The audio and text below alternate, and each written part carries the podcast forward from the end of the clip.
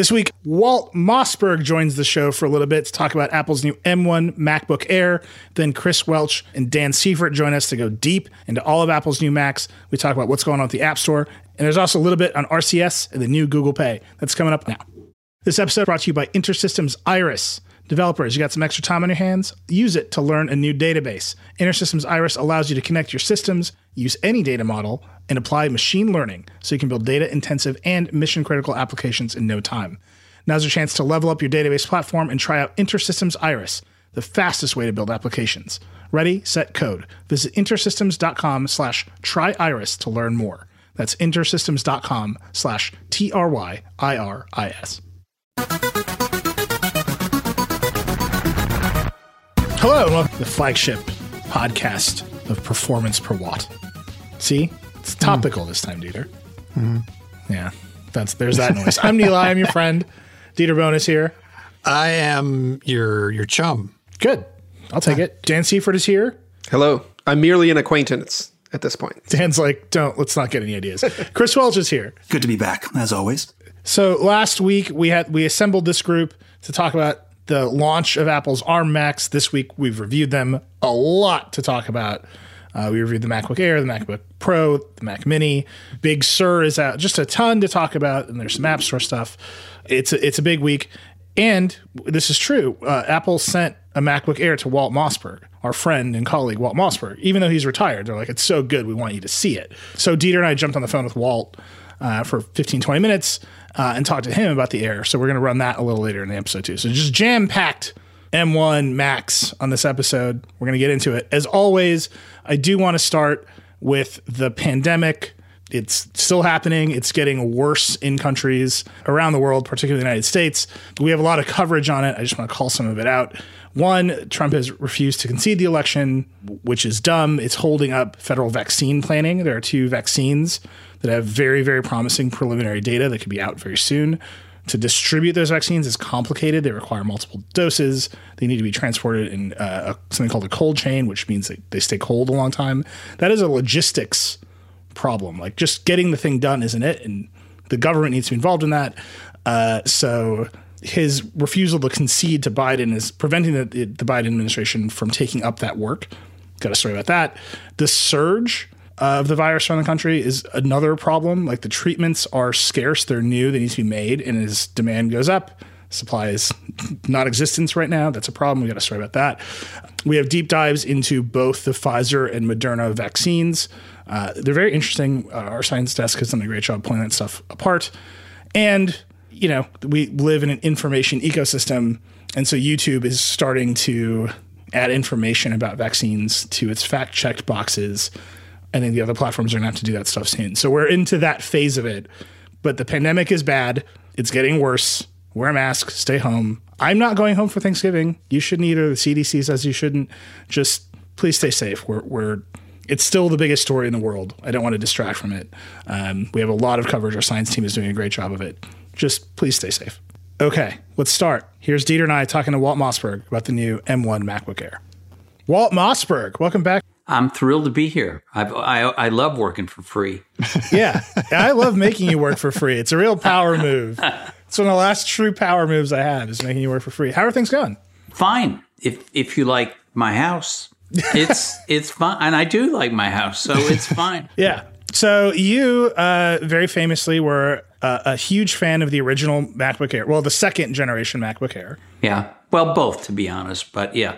Uh, and I recall that when you retired, you purchased a cache of MacBook Airs because you said it was the best computer. Yeah, there's a little exaggeration there, but I, I do have an uh, completely unopened MacBook Air b- because I was convinced at one point that they were just going to kill it. They're just going to let it die. Do you have it in a in a glass case with a like a metal rod chained to it that says in case of emergency? Uh huh.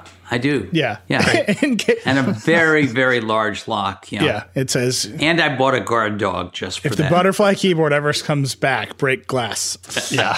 Uh, well, so I, I, I lay that little bit of history because we have obviously just reviewed the new MacBook Air with Apple's M1 chip, and you have had one as well. So I'm dying to know what you think of this sort of major internal change to the Mac, even though the the outside kind of looks the same.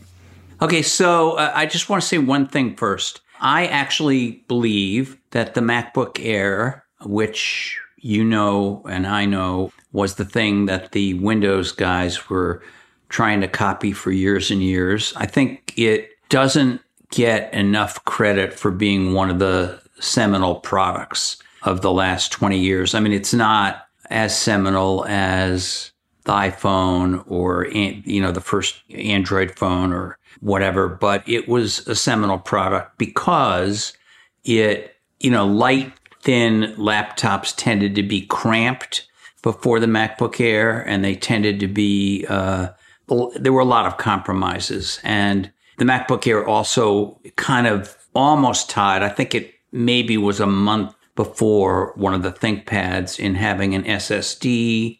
There were a bunch of things about it that were notable. And then the 2010 one was a huge uh, improvement. And then the 2013 one, ironically, given what's happening now, because of an Intel chip, because of the Haswell chip at the time, which was a uh, specifically meant to give a huge leap in battery life. I mean, I got in my test, I looked it up, uh, I got 12 hours on it, and they were only claiming 10 different battery tests, of course. But um, so I think the MacBook Air is a, is a really important consumer tech product. And I think this one is, I mean, I, I agree with, with Dieter's review. I think it's sort of amazing. I mean, we've all known they were going to do this.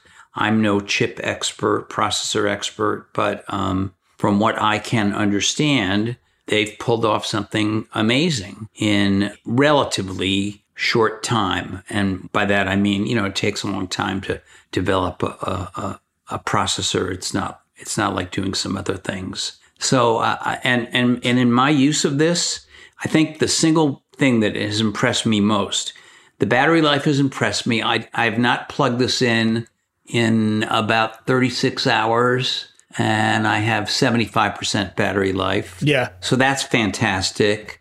Uh, it's buttery smooth. It's fast as can be. But the thing that really impresses me is their, uh, their translation layer, this thing called Rosetta 2. They had a Rosetta when they made another uh, processor change some years ago. And what it does is it takes apps that have not been written for this processor, that were written for the Intel processor, which is most of the third party apps so, so far, and it runs them. And I got to tell you, they run fast.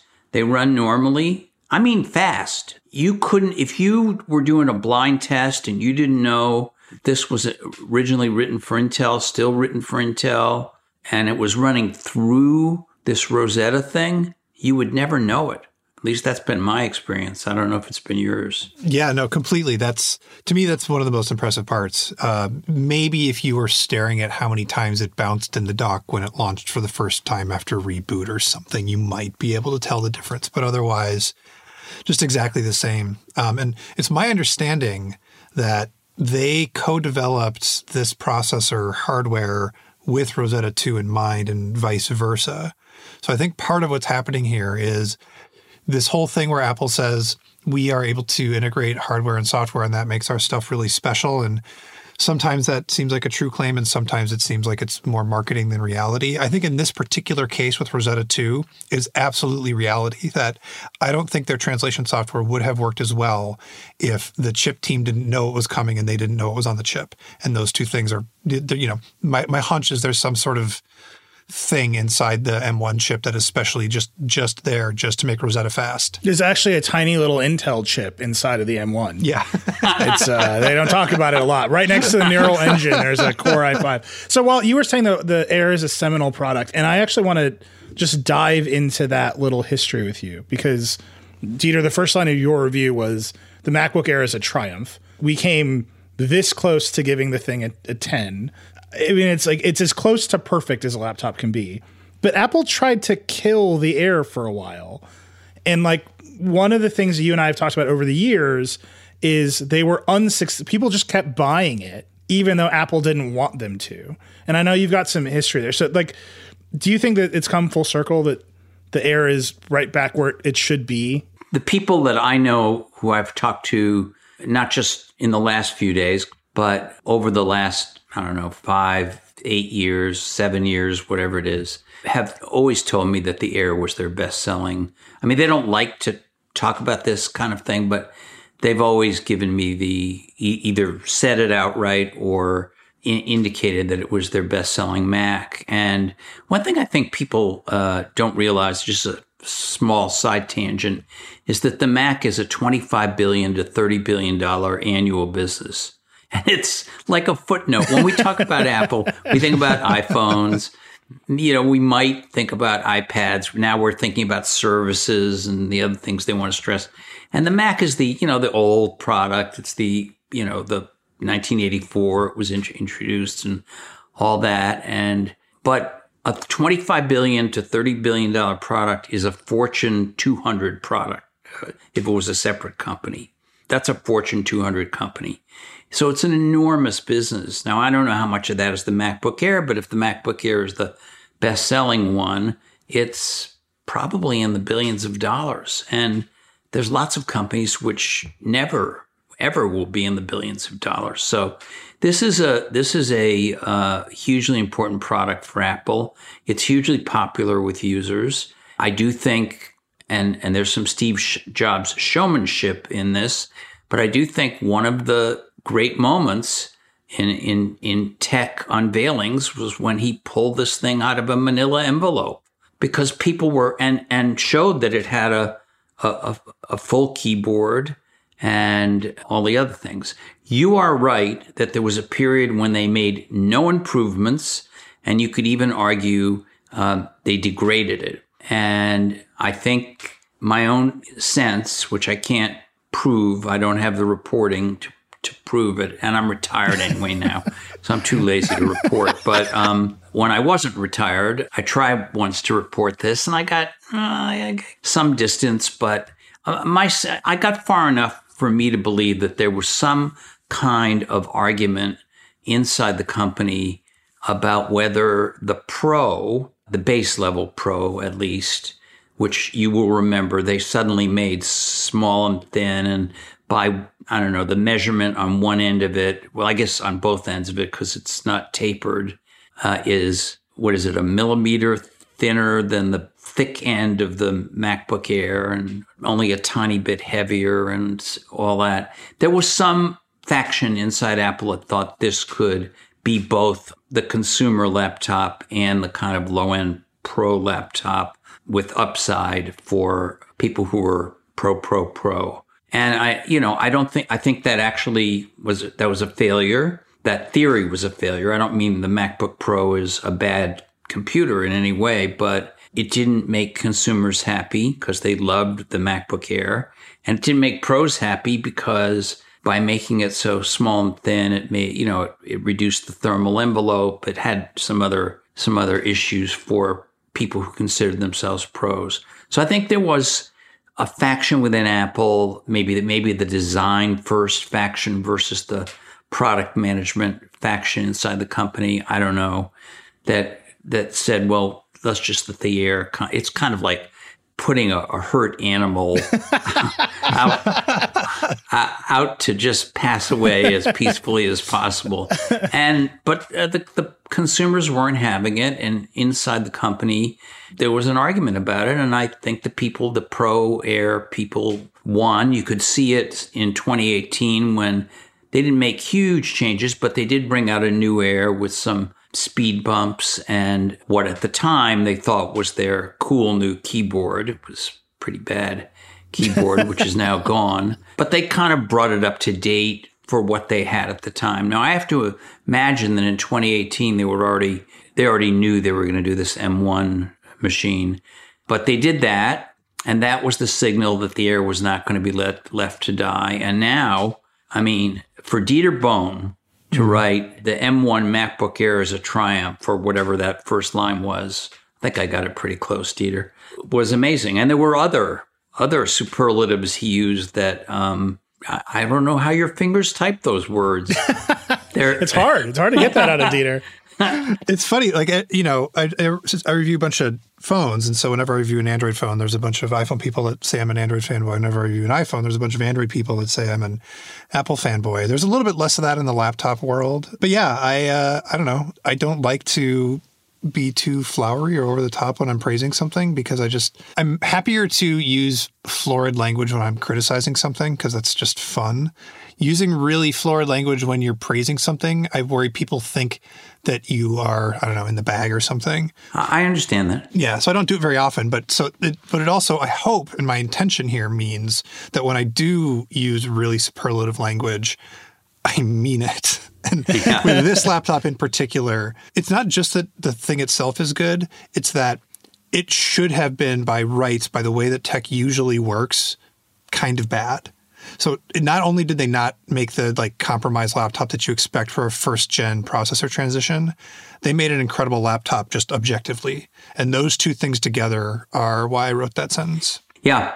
Look, I, I, I did reviews for 27 years. I understand exactly what, what you mean. And I can tell you that in my, whatever it is, week or a little less than a week of using this, I, I completely agree with you. Uh, I, this is amazing, and I'm buying one.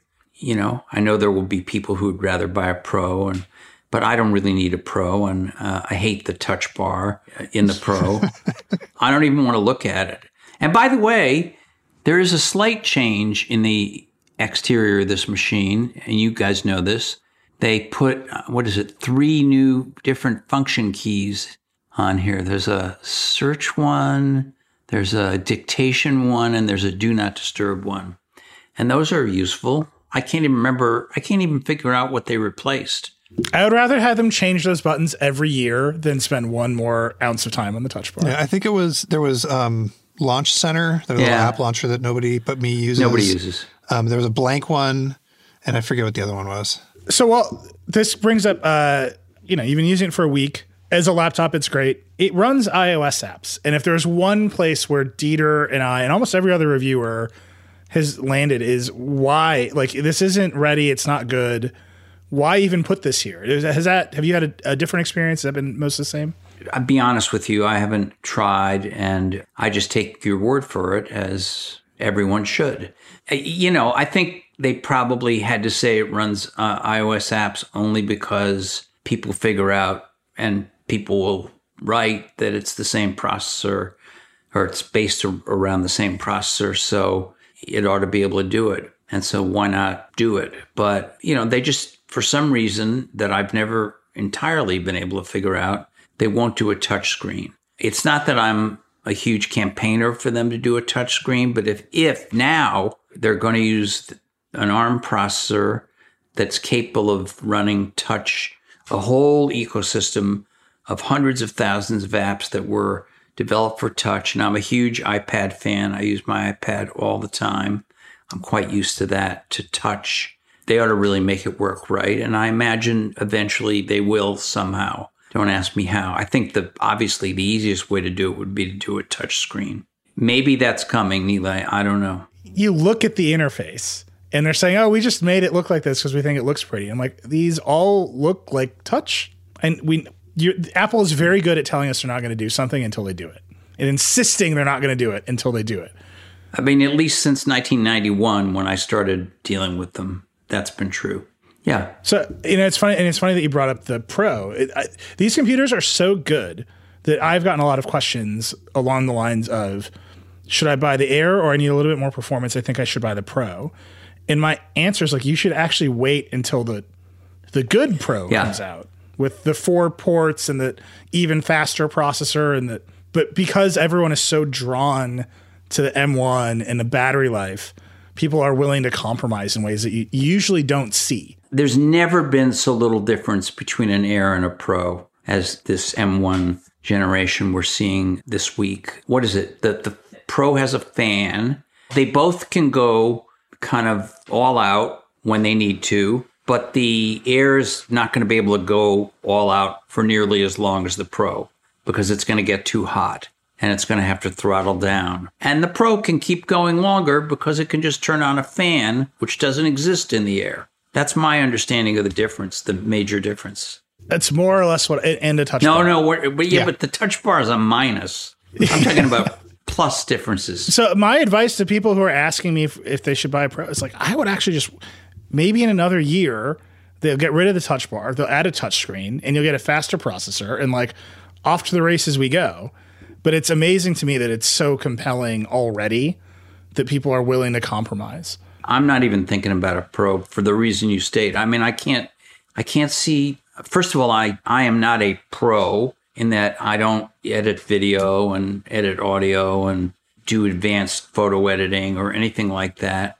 So I don't need it. But I actually think some of that you can do on an Air, this Air, and I love the MacBook Air and even just the key. Like I didn't buy the last Air when they went back to the scissor keyboard. So if I buy this, I get the scissor keyboard. Right now, I have a a uh, still have a butterfly keyboard, which has not broken, but you know will.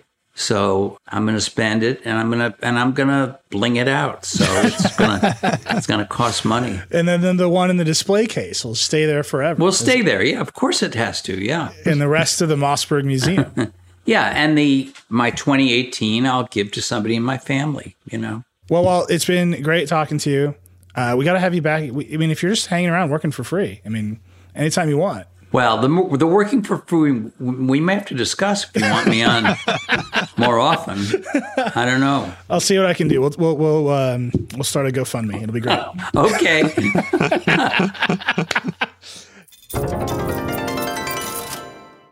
This episode is brought to you by Avast, a global leader in cybersecurity trusted by over 435 million users. We're spending more time online than ever these days, which means we're exposed to more risk too. Avast Secure Browser is the easiest way to keep yourself safe as you move around online, and it also loads up to four times faster than your current go to browser.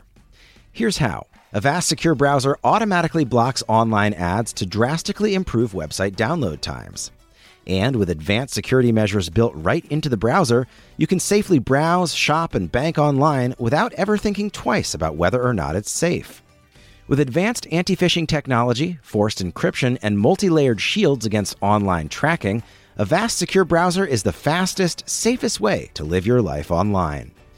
Don't worry about viruses, phishing attacks, ransomware, hacking attempts, or cybercrime, because Avast has your back. Learn more about Avast's privacy, security, and performance products at avast.com. Dieter. Yeah. So you reviewed the Air. I reviewed the MacBook Pro. Chris reviewed the the Mini. They all have the same M1 chip, except for the base model Air, which has a seven core GPU. Right. That's exactly right. So really, the differences here are how far you can push the M1, depending on cooling, and mm-hmm. to some extent, like how much RAM these machines have to like do stuff. Right. But we all had 16 gig machines, so and we all had eight core machines. So really, the difference is like how how much cooling made a difference here. But I want to start with the Air because the first line of your review was the MacBook Air is a triumph.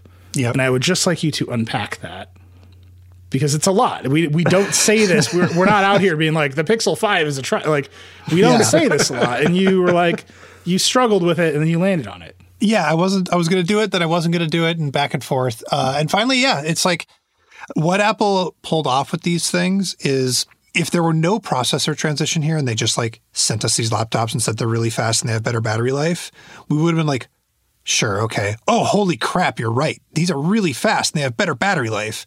But then on top of that, they did it in the with a processor transition where the software could have gone wrong in a thousand ways.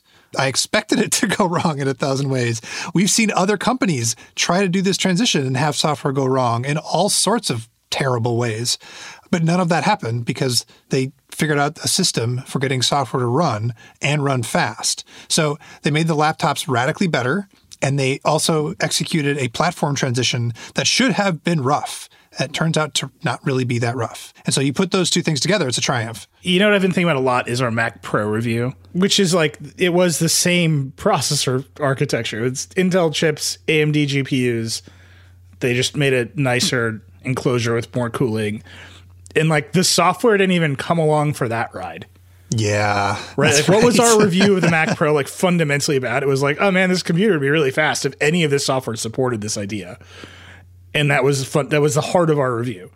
Here, the software definitely doesn't support the processor architecture. Like, absolutely does not. It didn't even try. There's no like Adobe has known about this for six years, and we're and they're waiting, and the update hasn't. It's we're just running Intel code, and the apps are fast and they work well and they're seamless, and in some cases, f- like surprisingly faster. That is Yeah. just remarkable to me. So uh, the, we did two benchmarks on games. Uh, I did started with um, Rise of the Tomb Raider because it's the one that I own from the Mac App Store, and um, I was able to get that thing running at lowest settings, locked at 60 frames per second. And we maybe could have even gotten more if we had put it on an external monitor to support more. I had VSync off, whatever. That is nuts. So I tell Dan and Monica this. I'm really excited, and they're like, "That's cool. What about the new one?" Okay, so put Shadow on. Um, it did not hit 60, uh, but at the lowest setting, it hit 38, which is kind of what you expect from like uh, an overperforming, not quite gaming laptop or maybe a low end gaming laptop. Um, this is on a fanless Ultrabook. This is on a machine that uh, its its predecessor would have just like cried if I tried to run Shadow of the Tomb Raider on it. That kind of result is what we expect from like a Dell XPS 15. Technically not a gaming laptop, but it has a discrete GPU. It's got a really beefy processor. It's, you know, should be able to run a game. If you're hitting like 40, 35 to 40 frames per second on low settings in Tomb, Shadow of the Tomb Raider, like you're that's pretty good for a Dell XPS 15, which is not designed for play games, but designed to do other work. We're talking about a computer that starts at half the price of an XPS 15 has no fan, like you mentioned, no discrete GPU, has like what we assume is a 10 watt processor running inside of it, and it's and it's hitting these levels, and it's it's it was frankly quite stunning. I, I would never recommend this uh, any of these machines as gaming devices. Uh, if you are really into gaming, these are not going to do it. But just the fact that they can run a heavy, like hard to run game at a at a, a pace that you could play the game if you wanted to uh, is is like something that we just have never seen before in this kind of form factor. through Rosetta, not coded natively to the M1 chip, which might be higher than 10 watts. Like AnandTech's been doing a bunch of really good analysis. They're, they're they're like trying to estimate TDP based on power draw on the Mac Mini, which is a really fascinating way to do it. Uh, even instead of information provided by the vendor. Yeah. Super interesting way to do it. Yeah. Um, but I mean, look, we have other benchmarks. There are some benchmarks that are numbers that are just bonkers. Like you run it three times because you don't believe it, right? And that's across like web browser benchmarks to Geekbench to Cinebench. Like all of them are just like, what?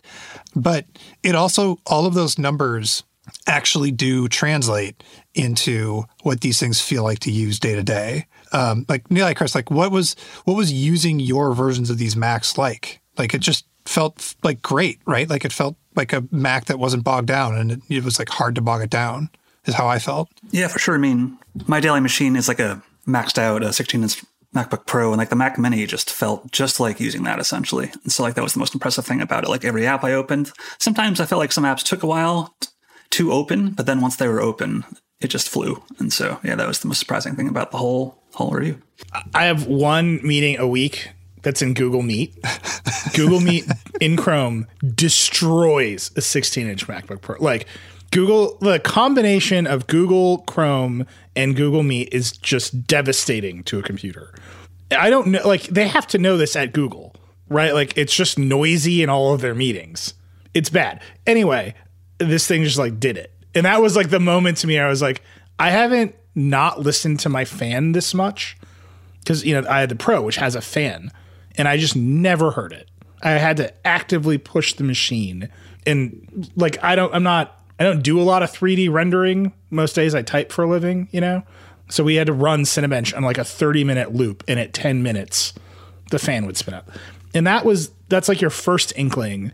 Uh, you know, I didn't run a lot of M1 native apps. Like I don't, and it, you know, we, uh, we obviously tested so far. All of Apple's apps are done, so we test those. Yeah, I mean, I I did use a bunch of Apple's apps for this review period, but as soon as it was over, I was like, Duh, done with that.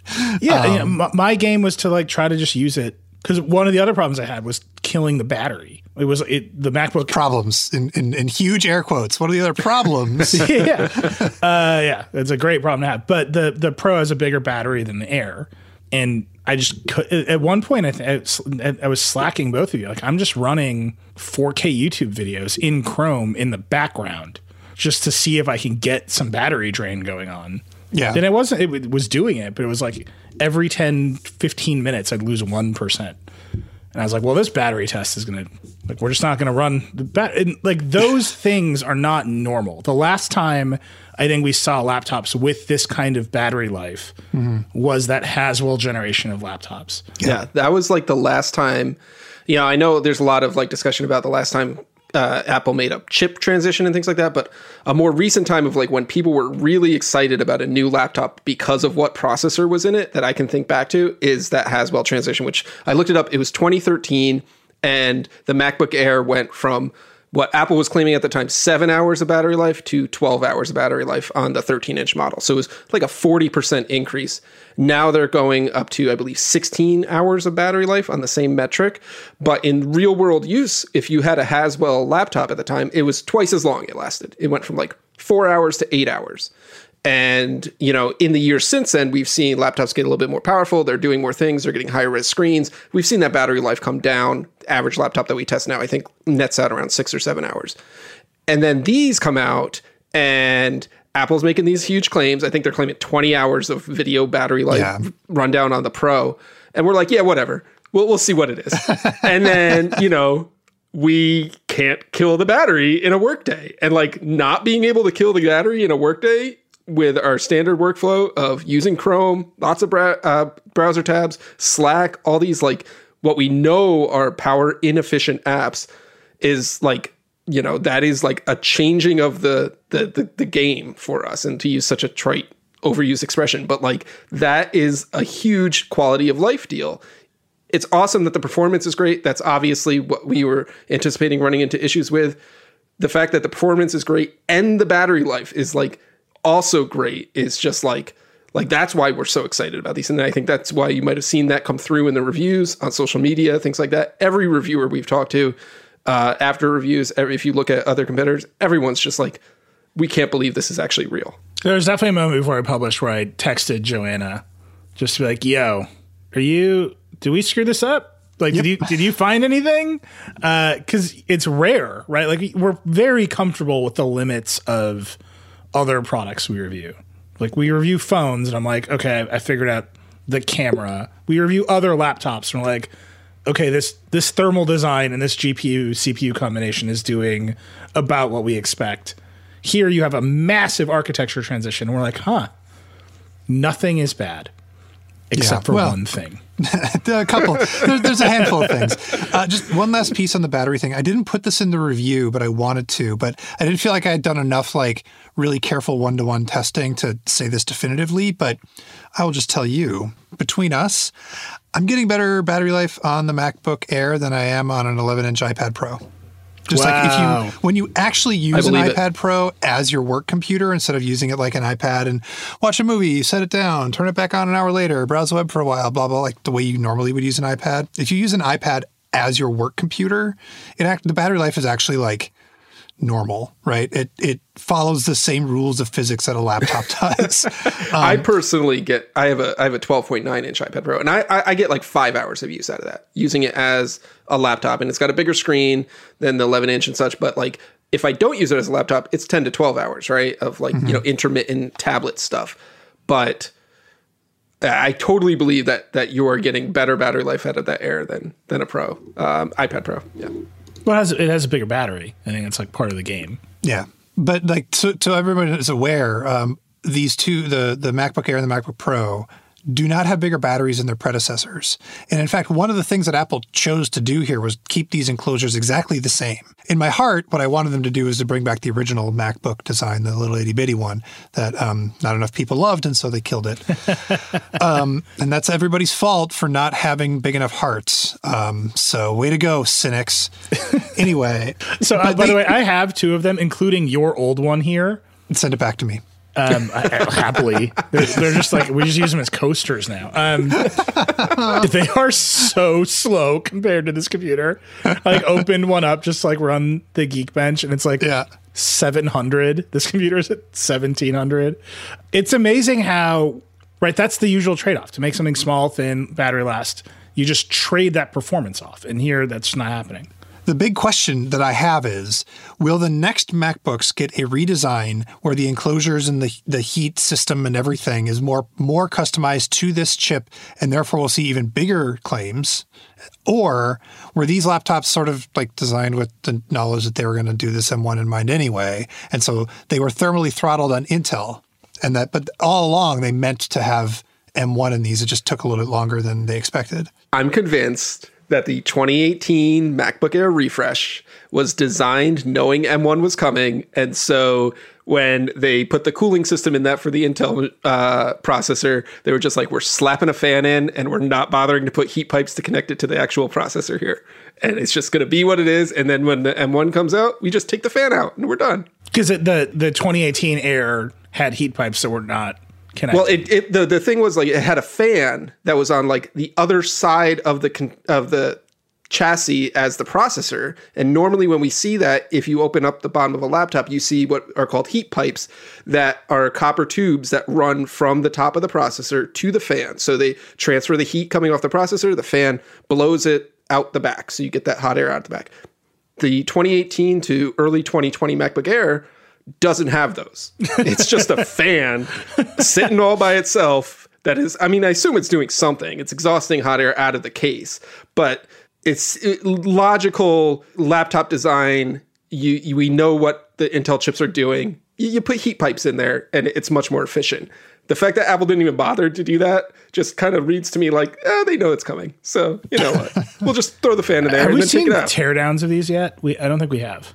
Uh, there's one of the Mac Mini, and it just there's a ton of space in there, just not being used by anything at this point. It's just like a, a largely empty enclosure. I think Linus did a teardown of it, and it's just like a ton of space in there that's just not being used. So they could have clearly like gone for a new design, but they didn't. And I think they chose these three Macs pretty carefully, as far as like people wouldn't really be that disappointed to not see like a big redesign. But like for the 16 inch MacBook Pro, or like there's some new iMac next year that's just the same design. That's going to bum people out a little bit, I think. Yeah.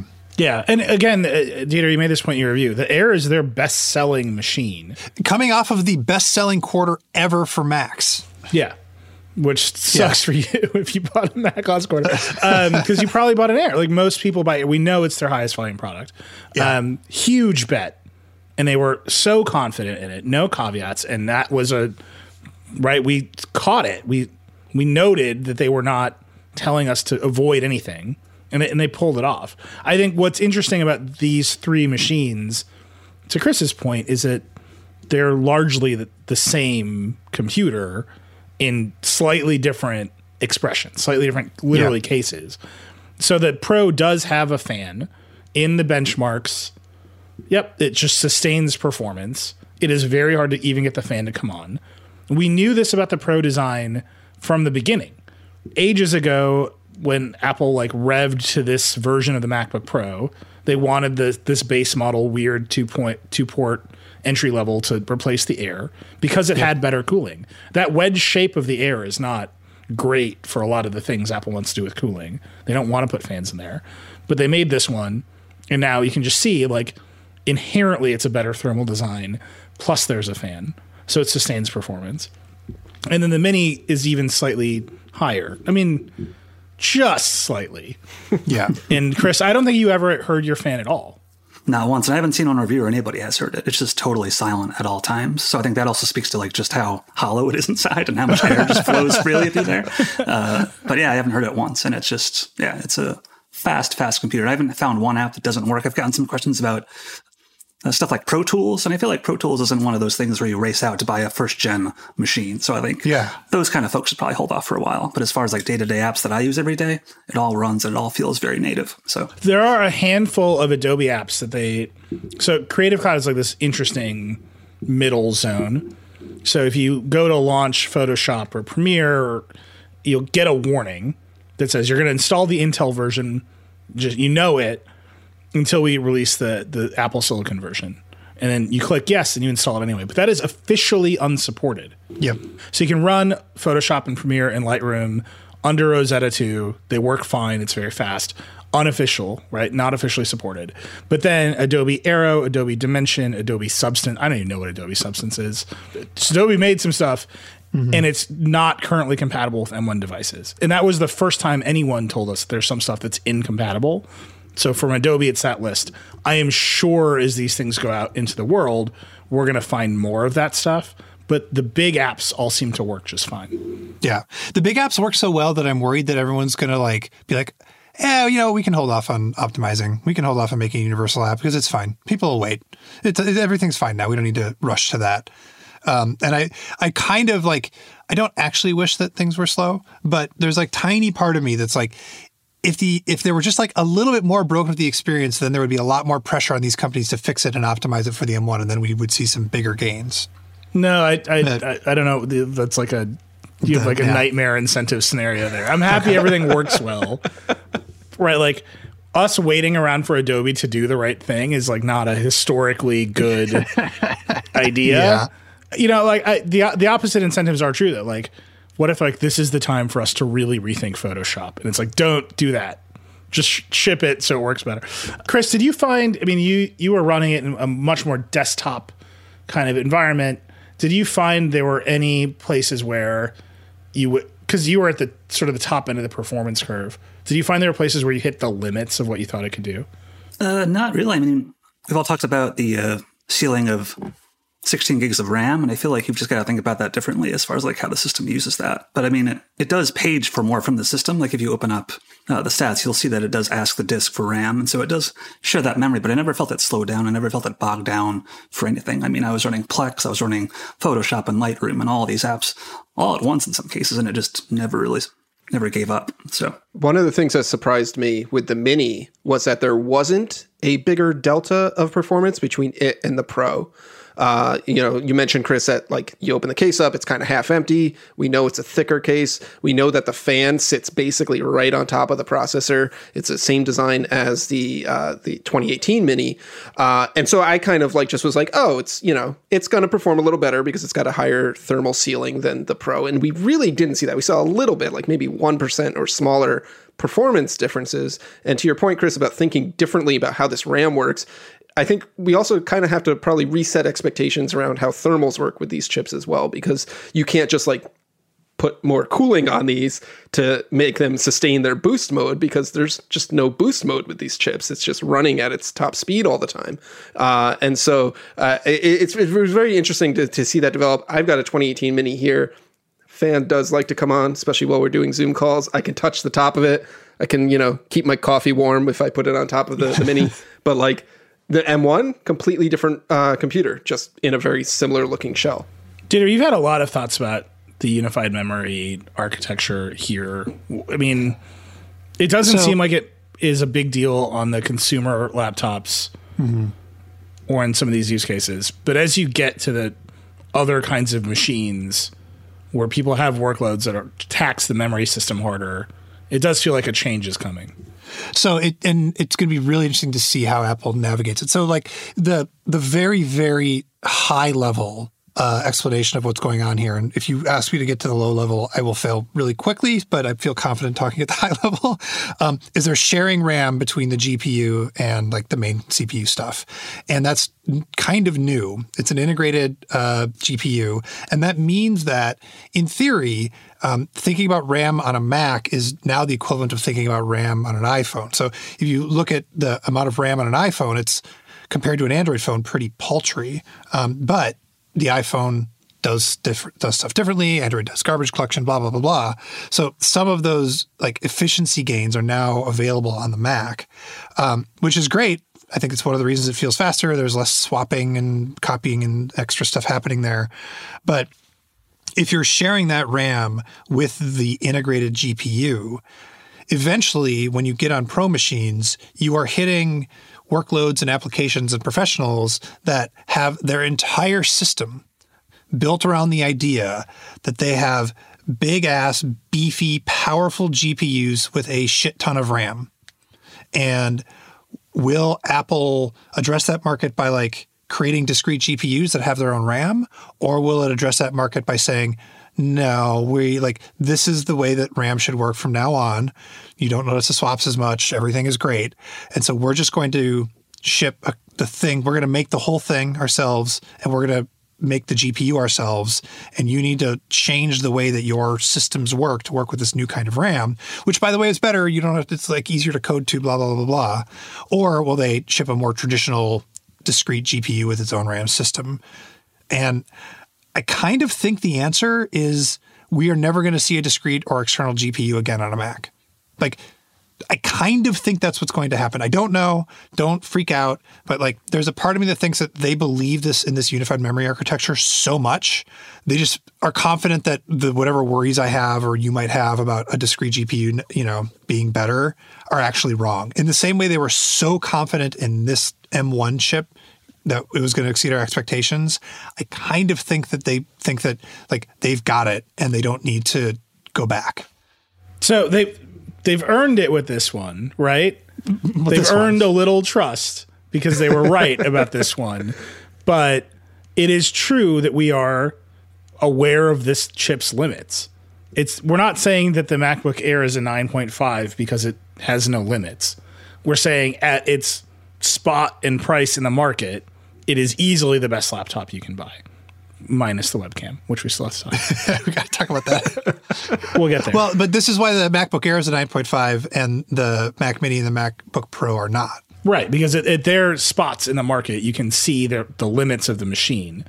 I think for the Pro in particular, what's been really interesting to me is the number of people who are like, should I get the Air or the Pro? I have a more demanding workload. I should get the. And I'm like, you should wait a year for the real MacBook Pro to come out, not this version of the MacBook Air that has a fan and a because touch bar. If you are, because I just think like I every day on my MacBook Pro have four things plugged into it all the time, right. and so two Thunderbolt ports. You can't get a Thunderbolt dock with more Thunderbolt like it's just all like you're into dongle hell instantly if you have multiple things plugged into a Mac and you only have two ports. And I think that's fair on the air. Like I think a lot of people will be fine and might never plug anything but power into a MacBook Air. That's what Apple tells us all the time. But the second you're like, I run a lot of stuff. I plug in cameras and faster card readers and things like you're like, I need ports. And the second you need ports, you might as well have four of them. So we know there's Thunderbolt controllers on the M1s. We actually know it can support four ports, which makes it mystifying that there's not ports on the, on the Mac Mini. Uh, but we also know that it doesn't seem to be able to support more than two displays. So on the laptops, it supports the built-in display and one external. On the Mini, you can support two displays, but that's a step down from where the Mini was, which could support three displays previously. So there are just some inherent 16 gigs of RAM seems like a limit for this machine for this architecture. We don't know. And so like the next turn is how how much farther can you push it? I, I got to say the the GPU concern. Macs don't have great GPUs to begin with, so uh, it's not like they've been having the best of the market for the past half decade plus. Uh, they've had kind of had you know AMD cards that were not even the current generation AMD cards for a long time. I would like to see what Apple does with integrated GPUs and see how far it can push it. And like to your point, Nilay, the the limits that we're seeing here these are entry level machines. The Mac Mini starts at seven hundred dollars. The MacBook Air is thousand dollars.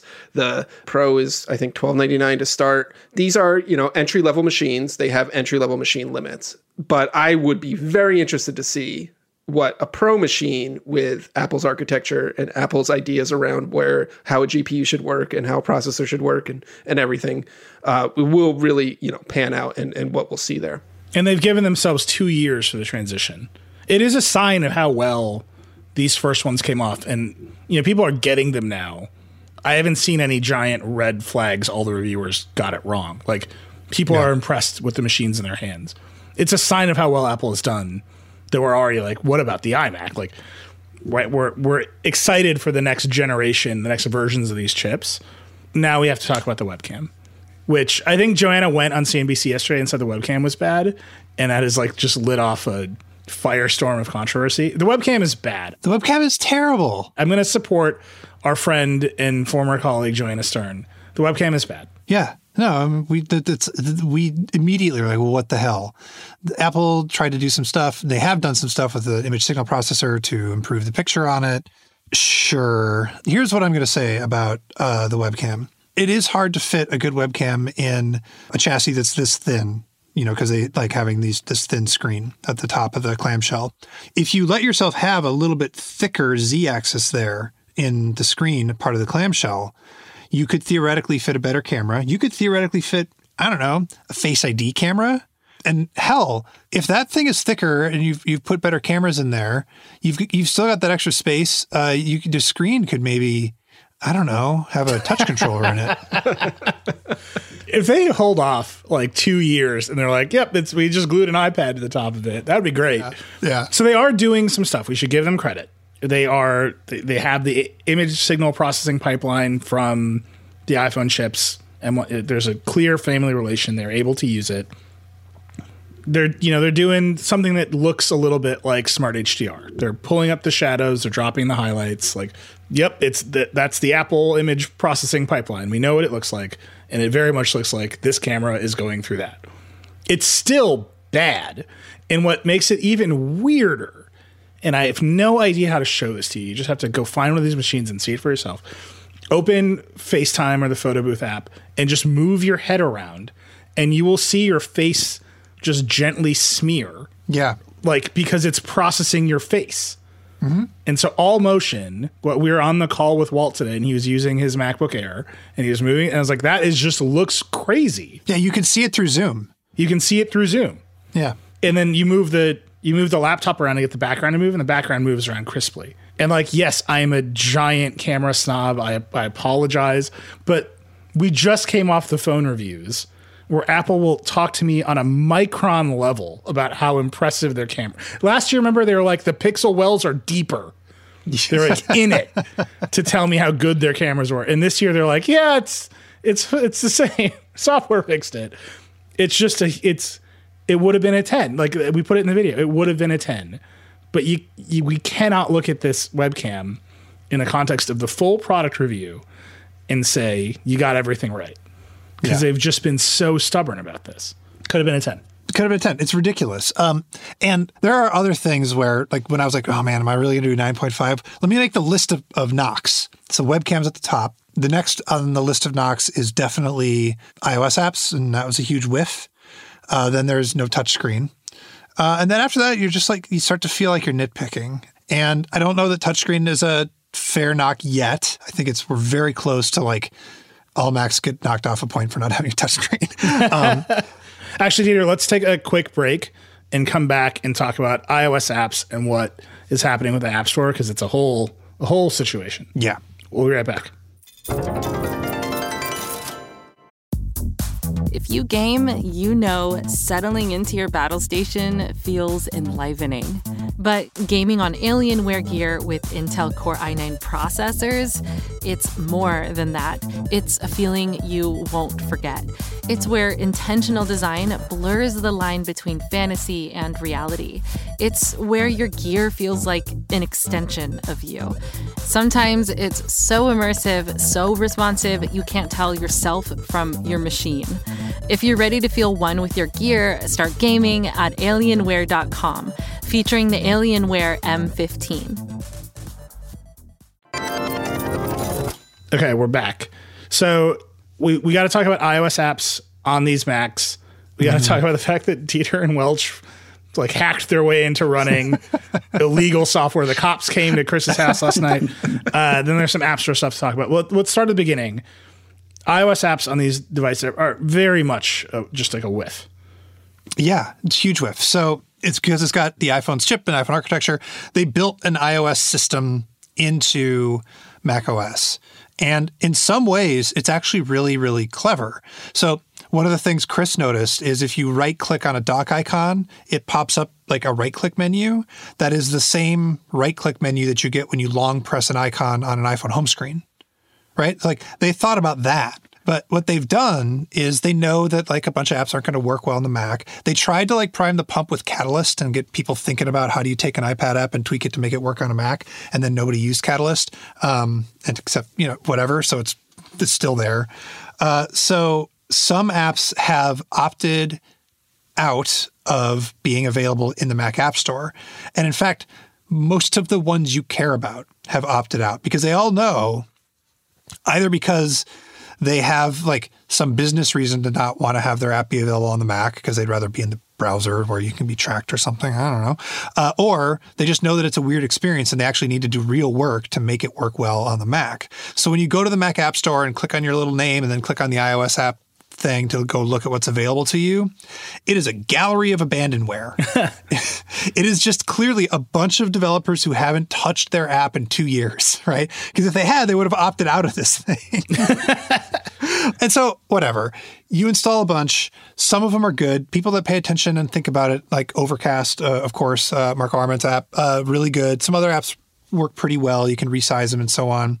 But then there's a bunch of apps that just don't, that should have opted out and didn't. And the one that everybody hit on, and uh, I'm on the list, is HBO Max. Well, they advertised HBO Max. Yeah, what are you doing? It's stuck in a little window, uh, which is that is some Gen 1 Android apps on Chrome shit right there. okay. like, I'm not kidding. It is that the level of implementation here is maybe like 20% better than uh, Google's first cut at this, which was real bad. And so you know, like you're like, okay, well, maybe I'll find a couple that I like.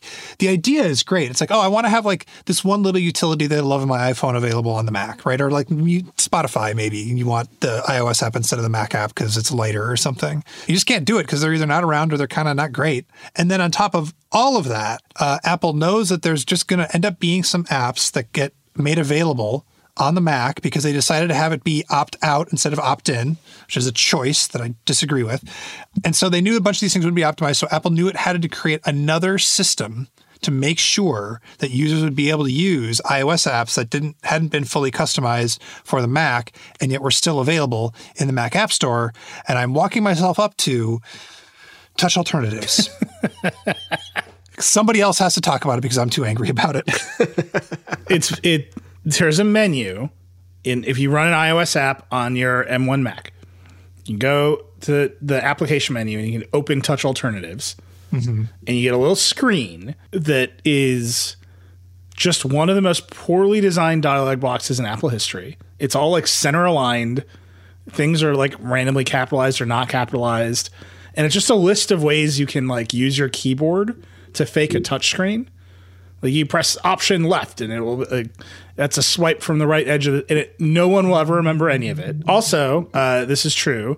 Touch alternatives is something you turn on and off. So that menu isn't a way to bring up the instructions. It just shows up the first time you turn touch alternatives on in an app.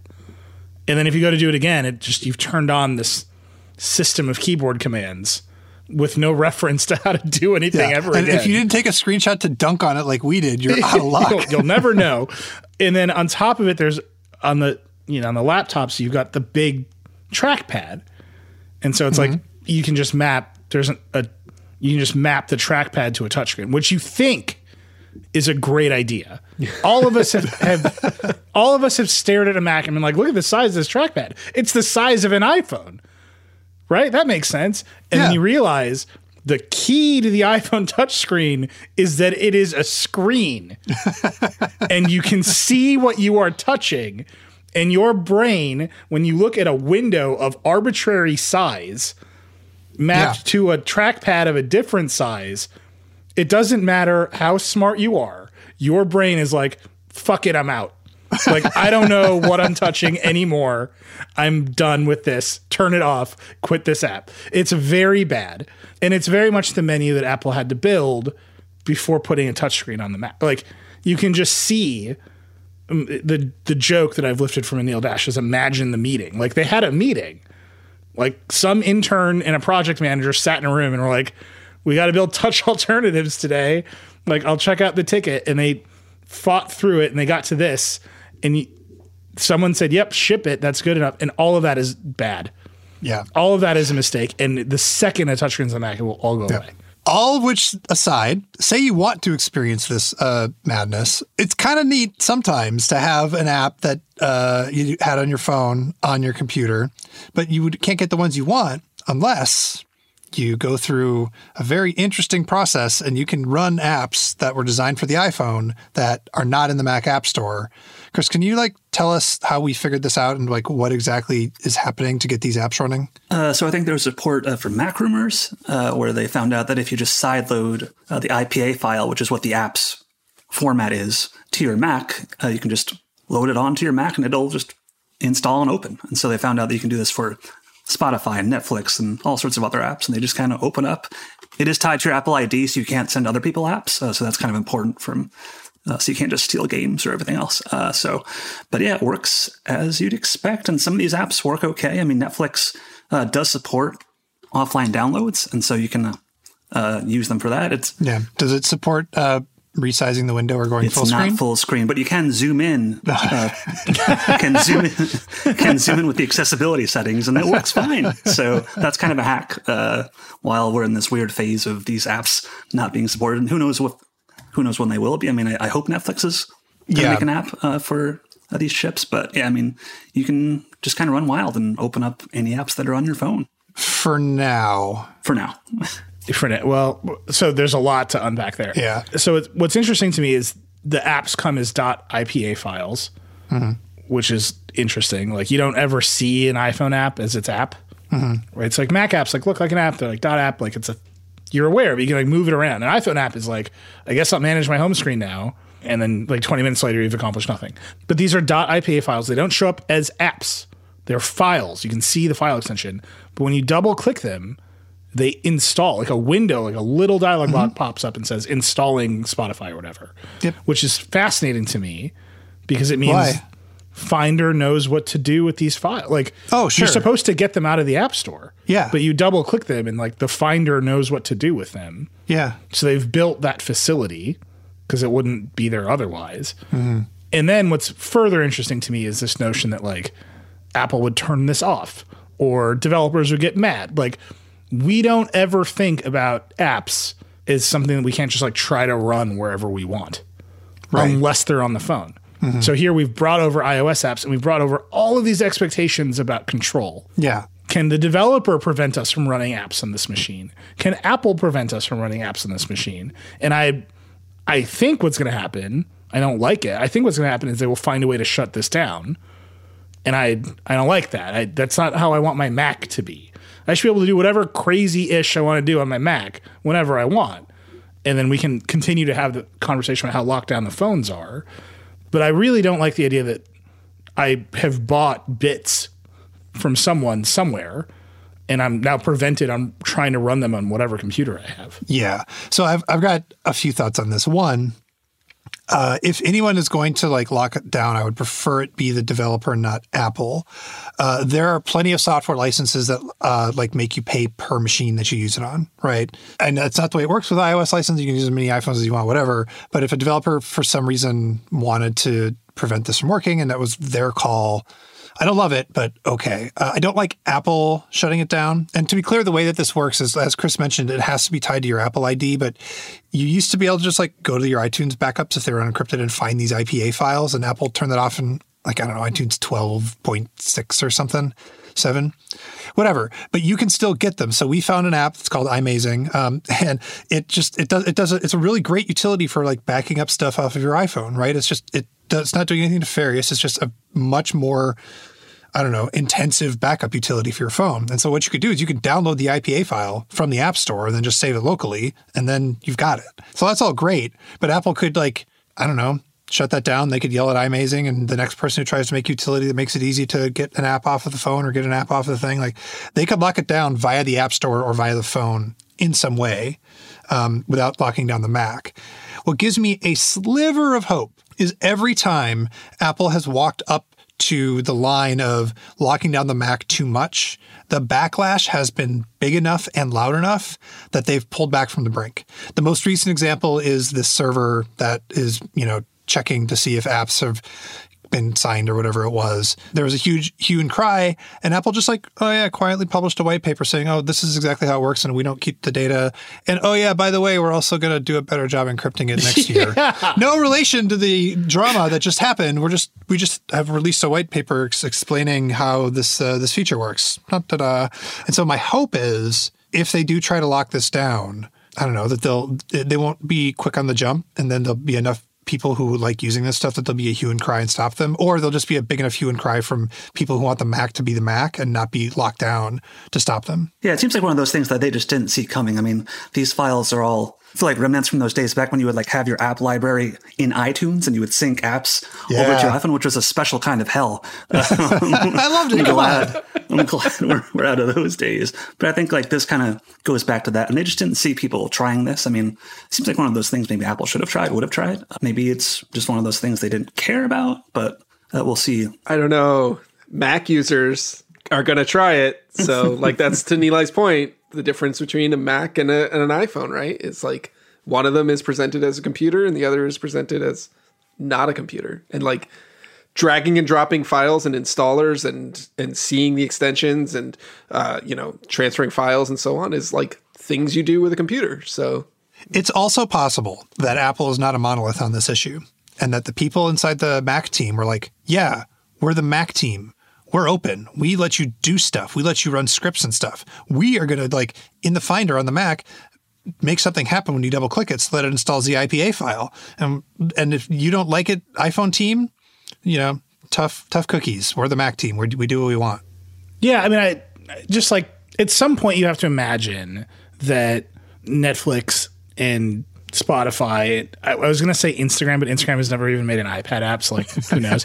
but like they're gonna want these apps on these machines for a variety of reasons, not least of which is they will probably have better battery life if they are running natively as apps versus running potentially in a, in a browser, especially with the browser's Chrome.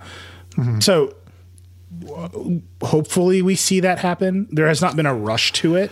So I think that you're super wrong that these developers are going to want they they might want these things to be apps on these machines, but if you want to be a developer in good standing with Apple, you are not allowed to distribute iOS apps for the Mac except through the App Store. Full stop. So they could low key, sneaky make it good on the Mac and not distribute on the Mac Store, and then it would work. But if these developers want to get their apps on the Mac, they have to go through the Mac App Store. And I don't know if you've heard, but Netflix isn't super fond of the terms and conditions of Apple's app stores. Yeah. Yeah. The idea that you would put have a Netflix app on your Mac that wasn't allowed to tell you how to sign up for Netflix is insane. Right. I mean, it's insane. It's insane on your phone too, and whatever. But yeah, Well, it's, I, I I think that's like one of the great unknowns here is will they cave and put the touchscreen on and make it so it's a first class experience for this huge universe of apps that people obviously want to run. Right? You can hack Instagram to run on it and it's itty bitty and it's still like, oh, this is better than looking at Instagram on the web on a Mac, right? Like it's already better. You can just see the demand is going to build for it. That said, the demand has been there on the iPad for like how long and they haven't done it. So we'll see. But you can just see how the next turn of this is definitely to put the touchscreen on. it might be the turn after that. We've got a bet. We do have a bet going, but like uh, we haven't talked about Big Sur at all. We, Right. And like Monica reviewed Big Sur. It's great. You should go read it. I am just not going to use it. I'm skipping this one. Really? I think it's a mess. It's a visual mess, and I don't like using it. And in particular, everything they've done in sort of the top right of the screen is too iOSified. Yeah. It all looks like you should touch it, mm-hmm. which makes it harder to use with a mouse. And then, in particular, that notifications view. What is the messiest part of an iPhone? It's notifications. And they're like, what if notifications on the Mac worked like that? And it, I would prefer not, actually. And I, I just, I, there needs to be a year of Craig Federighi being like, this is messier than I want, and then fixing it, and then I'll use it.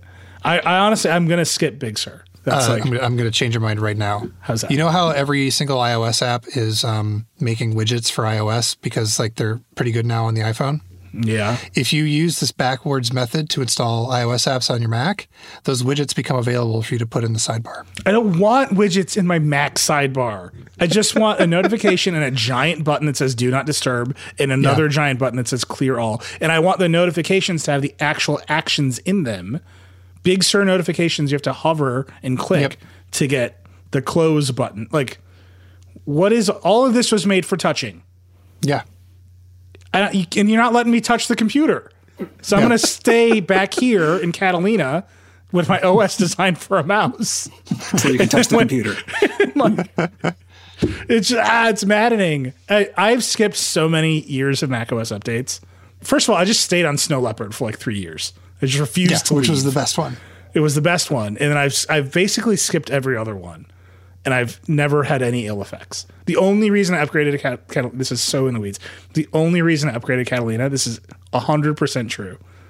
When you take a screenshot in Catalina, you can just click on the screenshot and drag it into a Slack window, Yeah. which I do five thousand times a day, and you couldn't do that before. And once I got like the review unit of a Catalina machine, I was like, shit, I have to upgrade a Catalina. Anyway, let's talk about the App Store. There's a bunch of App Store news and outcry.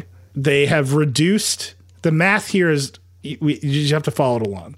So if you are a developer, you make less than a million dollars a year in revenue on January 1st, your App Store fee goes from 30% to 15%. There are a lot of developers who make less than a million dollars a year, and they are very, very happy about this. There are some very loud developers who make more than a million dollars a year, and they think this is the most evil trick that anyone has ever pulled on them. I think that's about that sums it up. That's the long and the short of it. There's like things in the middle. Like I think you need to apply. You need to tell Apple, here's my revenue. Please cut my fee. Apple, you know, start keeping track of it. Um, and at first I was like, what the hell? Why don't they just make it 15%? And then it's like, oh, well, say you're a developer, you start getting close to a million dollars, you just create a new company. Like they, there's like things, sketchy things that happen. I don't know. So that's fine. The other thing to me, and I, I tweeted this, um, a million dollars ain't what it used to be. Like if you're actually trying to like pay employees and like, you know, pay the upkeep on your server and maybe you have an office, like uh, for a small business, that gets eaten up pretty quick. Um, so there's that. I wish that the cap were a little bit higher. And then the third thing is I think Sensor Tower estimates that 98% of developers make less than a million dollars a year. So this is a huge win. Uh, but that, that other 2% is the one that makes all of the money. Yeah. Yeah, I, I, I'm getting the percentages wrong, but like TLDR, the vast majority of like developers will fall under this thing and be eligible for 15%. But the vast majority of money will not. I think that and that that split is the heart of the matter, right? Steven Sinofsky tweeted this. Usually, you give the discount to your highest value customer, right? The the one who's transacting the most, who who's making you the most money. You're like, we'd like to give you a discount. Thank you for shopping here. Your next sub sandwich is free. It's, I mean, like you experience this in your life all of the time. Mm-hmm. Here, Apple's like, we're gonna keep screwing you. You're all very mad. You stay mad. Friends, army of small developers. All of you will be slightly happier. We're not making any money from you anyway. And that is just a wild. I mean, there, there's like PhD theses to be written about this kind of market and Apple's ability to do that as opposed to the thing that you usually do. So, are you suggesting that the best customers, the people that make Apple the most money, Apple doesn't have to give them a discount because they have nowhere else to go? Is that what you're saying? Right. If you're Fortnite, you're like, well, we're just going to screw our business on principle. Or Google Stadia, how is it going to come? It's going to come as a web app. xCloud is going to be a web app. This Amazon Luna thing is going to be a web app. GeForce, because Apple won't let their businesses exist on the store. And, you know, to wrap this all back into the, the Mac conversation, like the Bill Gates line about platforms is you're a true platform when other people are making more money than you. And the, the Mac has been that platform for a long time. You can build a huge business. Adobe is a gigantic business built on selling products on other people's platforms. And they, we, we've just never had like platform warfare with them in the way that Epic or xCloud or Stadia seems like it's crashing into platform warfare on the iPhone and now potentially on the Mac. And that it's it's a good move. I'm happy that Apple felt the pressure. Like the even just the thought of regulation has made the companies move and change. There's a rumor that Apple's going to start suggesting other apps as defaults in the setup flow of the iPhone. That is wild. That is the result of pressure making the product better for consumers. I'm there. I still don't know what the answer is for this 30%. And like, you know, Spotify sent us a, a statement after this was announced. It was basically like, no, not this. This isn't what we wanted. Like, it was just like the words like anti competitive, mad, criminal, like just all the keywords of anger, like in a row. David Heinemeier Hansson, you can look at his Twitter feed. He's like, Apple's scamming you. They're just making you feel good, but they're still screwing everyone. And then like other indie developers like arguing with him, like, no, this is good for us. Don't you? You're like, they have thrown this like chum into the water to, to muck up the the fundamental concern, which is they control the platform and they make the decisions unilaterally in a way that if you don't like it, your choice is to destroy your business. And like it's not to go to Android. Like you know what I mean? Like you can't just walk away from this huge market of iOS users if that's where your business is. And I, I, I still think there's a lot to be unpacked there. But it's good that they it's good that the pressure is working, right? Yeah, I mean, it's good that the pressure is working. The I, I don't know what the answer is either, honestly. Like reduce the percentages across the board. That's clearly what I think a bunch of people just want. I was thinking the the storefront analogy. The more I think about it, the angrier it makes me. Like back in the day, Babbage just charged fifty percent. You know, when you had to buy physical software. The whole point of the internet is we don't have to pay those costs. uh, that's why we have a website and not a, a magazine. Oh, it'd be cool if we had a magazine. Well, yeah, we should get a magazine. That's a good. The idea. cover this week would have been like you holding the MacBook Air loft and the words Triumph underneath it. It'd be great. We're going to take a break. There's a little bit of stuff to pick up. Uh, we'll be right back. This episode is brought to you by ArmorLock. Collaboration looks a lot different these days. You can't just roll your chair over a few desks to share hard files with your coworkers. As a result, we're sending more and more work back and forth to collaborators all over the country and even the world. Whatever you're dealing with, important legal documents, tracks for your next album, or the first cut of a feature film, it all deserves high quality data protection, and ArmorLock can help. Simply put, ArmorLock offers pro level protection for your data. It's an encrypted SSD, that's a solid state drive, that works in tandem with an easy to use app to deliver high grade data security. You don't even need to set up a password. With ArmorLock, your phone is your key, which means you can add remote users all over the world. So if you need to ship your drive to a collaborator, they can unlock it as soon as it arrives. And speaking of shipping, the ArmorLock SSD is built for the job. It's rugged, so it can handle all the bumps and bruises of world travel without compromising your data. Collaboration is hard enough these days. Data security doesn't have to be with ArmorLock. Go to getarmorlock.com to learn more and get yours.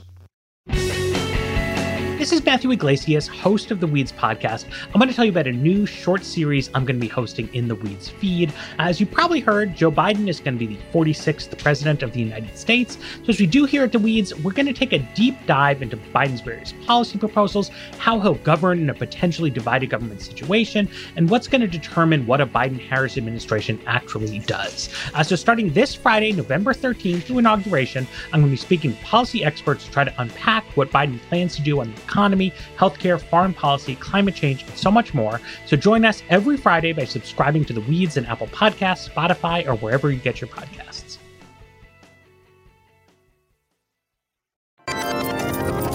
We're back. Dieter, it there's just a bunch of Google stuff. There's like four hours of RCS conversation. Let's let's do it. Oh, do we want to do far as RCS conversation? We could do. No, we do not. I will say that I tried to shut down the thread conversation last week with Dan, and then like people are tweeting us like, "Give us the two hours of thread." So I'm like signed up for a Chris Welch HDMI special, and now I got to do a Dan thread special. RCS, tell us what's going on. So the thing that affects everybody is Google has completed the worldwide rollout of are providing RCS directly itself in Android messages so you don't have to wait for your carrier to support it. So if you have an Android phone, you can download Android messages and you can use RCS with anybody else that is part of the global interconnect of the universal profile. it's very specific language there. You can't just say part of the universal profile because like AT&T, for example, supports the universal profile, but they don't support interconnect.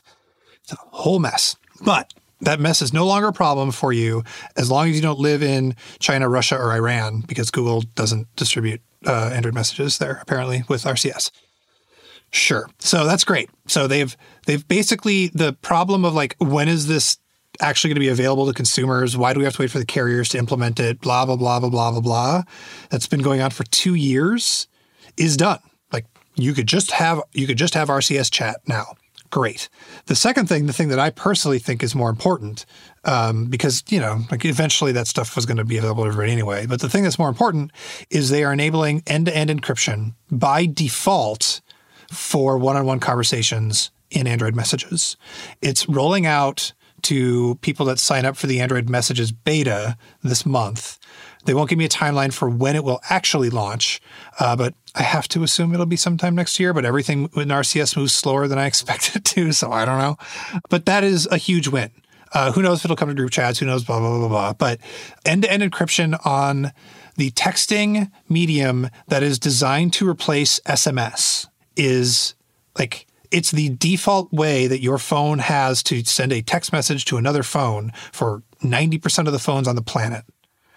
Uh, that is a huge deal. It's a huge privacy win because I don't know if you've heard, but when the government asks Verizon or AT and T for information, historically, maybe not necessarily recently, but historically, the government isn't even able to finish its sentence before they're given access to all kinds of data. Yeah. Right. But if this this stuff is end to end encrypted, neither Google nor your phone carrier will be able to do anything with the contents of those those conversations. Uh, that is that's that's just like the baseline. There's like other benefits to encryption, of course. So I'm like pretty excited uh, about that. When does it roll out? Well, uh, it, it's rolling out to beta users now. We don't. They won't give me a timeline for when it will roll into the main thing. So best guess it's going to be a full year before we're like, okay, everyone can do it now. And there might be fights in between now and then because right now Google's policy is, if you're a carrier and you don't you don't provide RCS services to your customers, we're going to do it. Uh, but if you do, then we'll let you and we'll get out of your way, which could like cause some falderall with whether or not this will actually truly be a universal uh, encryption thing or not. You mean carriers are lying about what they're going to do and they're not doing it? Yeah. So like I'm excited, but uh, there's there's still plenty of opportunity for shenanigans uh, over the next couple of years. Uh, not least of which is if we really do want RCS to supplant SMS and become the thing that is that we, we use to text each other, you should be able to text any phone because the, the nice thing about SMS is it's basically universal. iPhones don't support RCS, and Apple has never said peep about whether or not they will. You have to imagine that if Verizon and AT and T can convince Apple to, I don't know, put random icons at the top of the screen, which they're able to do, or like Yeah. accelerate 5G marketing before they need to, like Yeah. they might. But there is real money uh, that Apple will be leaving on the table by switching on RCS because a lot of businesses want to use RCS for their customer service chats. It's like the most convenient thing for them that they really want to do it. Apple has a business in providing iMessage business chat. Um, and so that's like one of many different ways that Apple could be leaving money on the table. The iMessage app store exists. I don't know. I mean, but they would just keep running iMessage and it would still be better than RCS, right? Like that's the Yeah. they could just do that and they would do that. To to that point, what are some of the I guess limitations of encrypted chats in RCS? You already mentioned it's just one-on-one communication, it's not group messages. Are there other things? Yeah, you can't. You can you can have the web browser client because it's basically just running through your phone, but you're not going to have your messages synced across lots of different phones.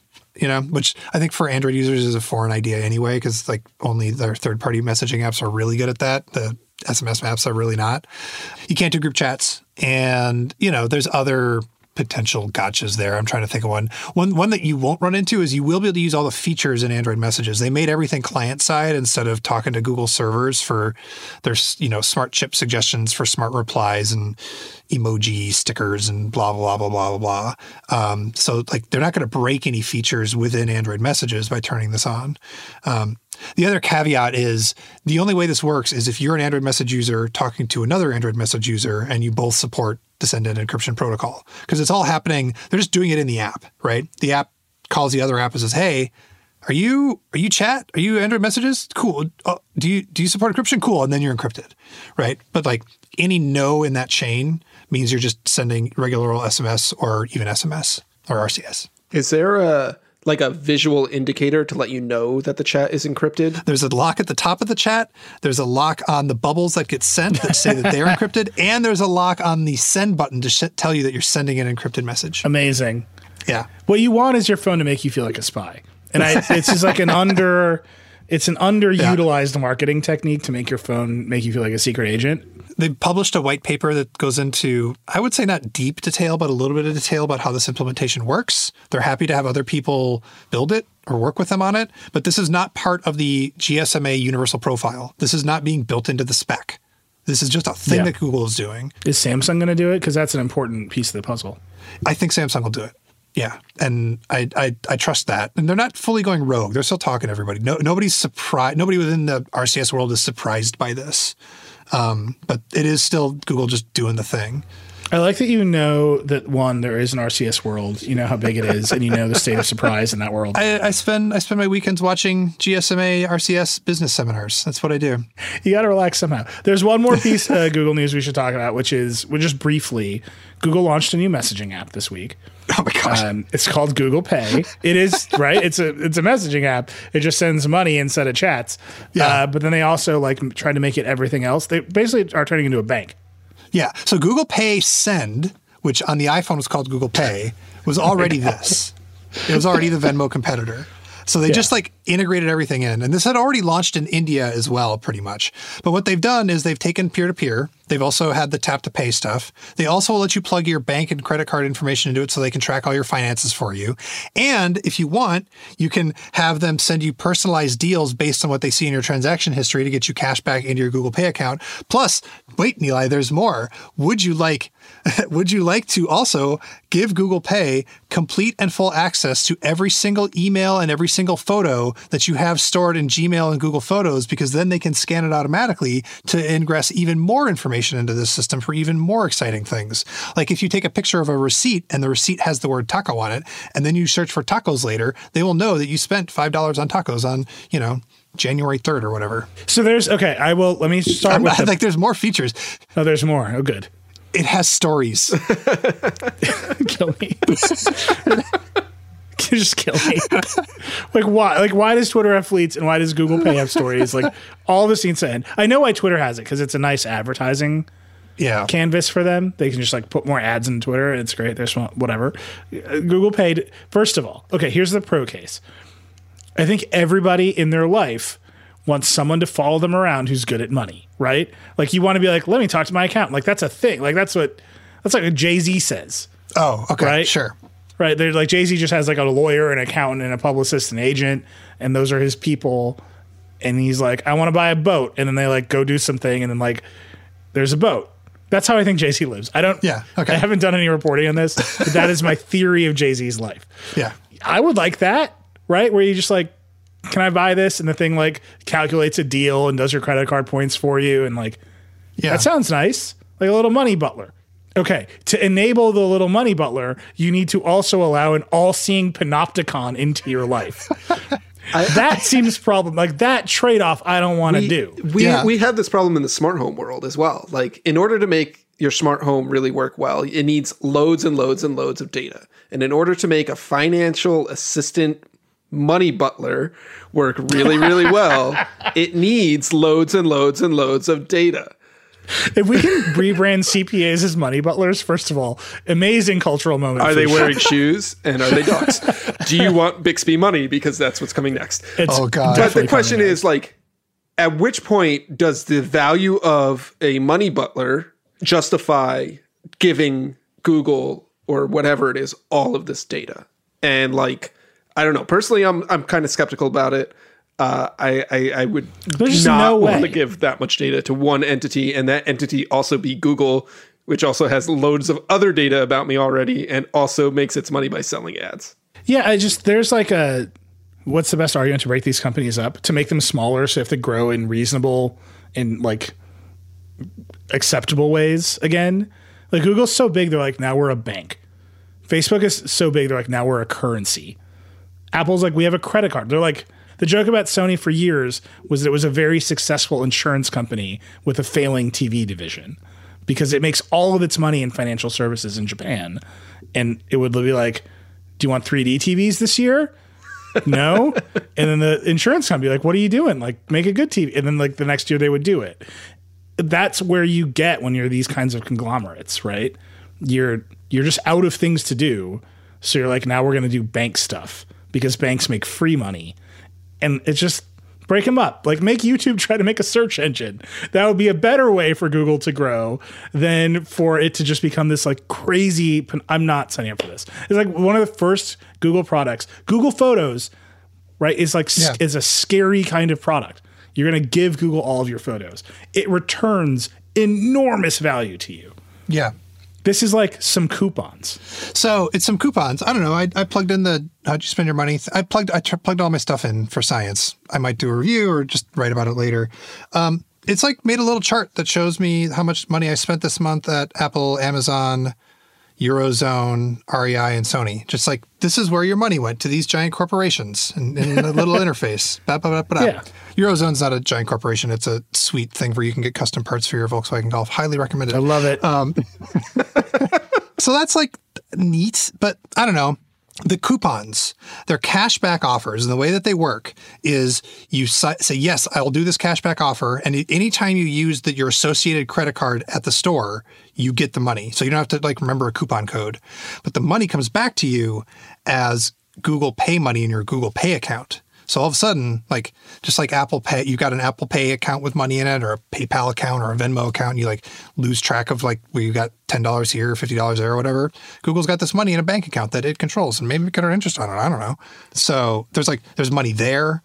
There's money in their deals with the uh, different retailers for these cashback deals. There's money in the banks that they're going to partner with to order straight up online banking directly inside the app. no. See, yeah. What, again, um, until you get to the point where you're like, "Hey Google, I like this mansion. Figure out how to buy it." And then you go away and you come back one day and they're like, well, "The papers are here." And then Google itself spits out like a leather-bound sheet of contracts. Uh-huh. And you've got to right. That's the dream. This is just like skimming. So they got to go from skimming to what I imagine is like Rihanna's experience buying a new Bentley. Right. Just get to there, Google. I don't know. I I understand why it's valuable for them to do, and certainly everybody can be better at managing their money. But this is like right on the edge of Google being scary. Yeah. Maybe it's over the maybe it's over the edge. It's uh, again, this is one of the few Google products where I'm like, oh, I'll just try it out because the first thing you have to do is give it your checking account. I'm like, I'm not doing that. This is the other thing. The they promise not to share or sell your information with third parties. Of course, like if you buy something, the third party will know. but they also promise not to share it with the Google ad division for ad targeting. But like it's a promise. If you don't pay attention to the next time they update their terms of service, who knows, right? It's just it's it's just a matter of policy, not of law, that they're not sharing it for ad targeting services. They could change their mind, and so you're gonna have to keep an eye on it if you sign up for this thing. We'll just see how it goes. Okay. I, I know they're promising it now, but Google's an advertising company. If they can link their advertising to you, Mm-hmm. to you making an actual purchase, like they have closed the loop, they are they're it. Yep. Th- That's that's the win. It's Yep. the ultimate win. But wait, there's more. You can scan barcodes when you're out at the store, and then you can make that purchase through Google Shopping instead of at the store that you happen to be at. Great. it's also a messaging app, which means it, look, it's going to be fine. In like six months, they're going to kill it. They're Like, going to make it's this the home screen of Android. Come on. the end. One more piece of Google news, and it's Chrome, of course. oh yeah, yeah. Uh, this week, Google put out a new Chrome update that they say has the largest performance gain in years. And this post really blew up on our site because people are always psyched. So they claim that Chrome will now use up to five times less CPU and it'll give you back 1.25 hours of battery life, uh, which kind of goes to show you just how just how much battery this thing uses. Uh, but yeah, people Yeah. are pretty psyched about it. But I mean, most of the comments on our site were saying too little, too late. I've already switched to Edge, and like Edge is great, and this and that. I mean, I, A lot of a lot of Edge fans at the Most of the comments on our site were like a coordinated, inauthentic Microsoft ask could have been. They're getting a lot of these gains through like shutting down background tabs the way that everybody else does, right? Right. Like the because Yeah, like you can have rogue tabs just go nuts on Chrome. Yeah, and there's some uh, new features like tab search, which is awesome. So you can finally search your tabs without having to like squint at all the favicons to see what is what. Uh, so that's pretty useful. But it seems like Chrome has some kind of image problem with a certain subset of people. I'm not sure how Google Google can set that right, but uh, There was also just briefly they put out an M1 build of Chrome and we all got excited about it, and then there was some problem with it and they took it away. And now it's back. It's back. Yeah. All right. Well, I, I gotta go. I gotta try this out. We gotta end the show. We've gone way too like you don't know how long the show is supposed to be, but I guarantee you this is longer. Yeah, but we're gonna we're, we're we're taking next week off, so it's good that this one's long because you can listen to it again on Thanksgiving. That's true. We're off next week for Thanksgiving. Uh, we appreciate all of you. Please don't visit anyone. Just stay home and stay safe. Please do it for me. We're off uh, for Thanksgiving next week. So thank you to everyone for listening. We appreciate you. We'll see you in a couple weeks. That's it. Rock and roll. Wear a mask and stay home.